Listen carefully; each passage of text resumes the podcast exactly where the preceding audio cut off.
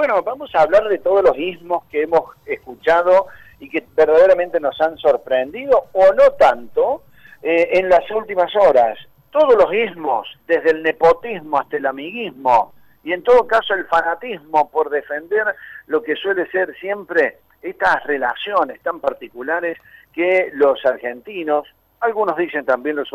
sudamericanos, solemos tener con el poder y también con la historia de eh, esto de brindarle la prioridad a aquellas personas que en una de esas se lo merecen por ser de apellido, de fuste o por, en todo caso, tener algún tipo de vinculación política. Finalmente, en Córdoba ha quedado demostrado, lamentablemente,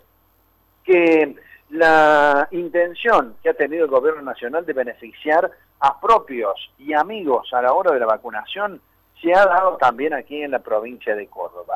Eh, se están empezando a conocer algunos detalles respecto a esta eh, situación tan particular de haber favorecido a personas que no eran prioritarias a la hora de las eh, lentísimas vacunas que prácticamente en carreta han llegado desde lugares realmente remotos para iniciar una campaña de vacunación que las mismas autoridades, hablo del presidente, de los gobernadores, de los intendentes, pusieron prácticamente como eh, una necesidad a la hora de blanquear una actividad en el verano que ha sido prácticamente normal, blanquear eh, la actividad presencial en las escuelas y en las universidades, que se dijo venían de la mano de eh, esta situación de la vacunación y que en realidad en los planes de vacunación no terminaron por cumplimentarse. Esto de haberse acuñado un nuevo término para cambiar la cuestión de la esencialidad de una persona o de un profesional. A la hora de calificarlo de estratégico, pareciera como que ha optado directamente por tratar con un eh, término de cambiar lo que parecía prácticamente incambiable a la hora de las estrategias. ¿Es realmente una persona estratégica también esencial? Bueno, por lo visto no, porque evidentemente con esto de designar amigos o en todo caso cercanos al poder para darles la prioridad de la vacunación, es lo que termina enojando prácticamente a todo el mundo. Aquí en Córdoba se han conocido listas en las últimas horas y hay otras que evidentemente estamos sin conocer. Los amigos del poder dicen que han pasado por todos los vacunatorios sin que les dieran ningún tipo de orden, ni siquiera de inscripción. Hay listas que el gobierno promete blanquear, pero que seguramente nosotros no vamos a conocer. En ese marco eh, sería necesario y justo que viéramos toda la cantidad de vacunados y en todo caso comparar la lista con aquellos que evidentemente se pueden blanquear a la hora de los nombres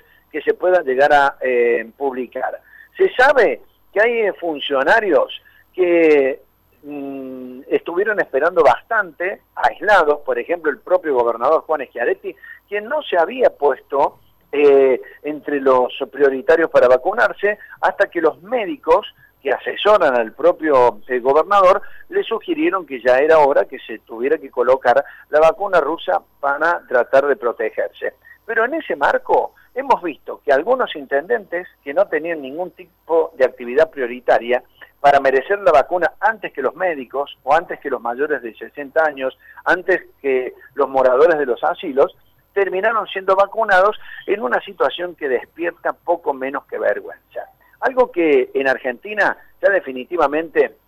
nos sorprende porque tan habituados a que la clase política esté por encima de todo y como una prioridad eh, es eh, una situación que no parece sorprender demasiado a la gente. Sí, vuelve a generar bronca, pero lo que podemos decir es que en esto de la pandemia aparecieron términos que a muchos les terminaron por, eh, en cierta forma, ubicar en determinados lugares que para nada eran al menos parte de lo previsto. Esto de algunos trabajadores están obligados a trabajar, no se pudieron aislar eh, porque eran esenciales y que ahora esos esenciales hayan sido postergados por los estratégicos. Bueno, eh, distintas categorías que casi como si fueran nuevas castas en medio de la pandemia nos han ubicado en la Argentina a tener derechos o no tener derechos. Tener derecho a la vacunación y protegerse, no tenerlos y esperar como el peor eh, hijo de vecino que mm, está sumido eh, prácticamente en el abandono. Insisto con esto, si en la Argentina la provisión de vacunas hubiera sido eh, con una demanda más o menos sostenida y con la posibilidad de que tarde o temprano a todos les hubiera llegado la posibilidad de vacunarse, esto no hubiera convertido, no se hubiera convertido en el escándalo que hoy es. Se requiere, por supuesto, el accionar de la justicia, aunque mientras ya hay algunos fiscales que están investigando en el fuero federal al gobierno nacional y particularmente a Ginés González García, eh, es muy difícil que aquí, en Córdoba al menos, los fiscales provinciales de oficio puedan llegar a eh, tomar eh, por sí o per se una de estas acciones que, insistimos, no solamente merecen el repudio de la sociedad, sino también una profunda investigación para que este tipo de cosas, de una vez por todas, cambien en el país.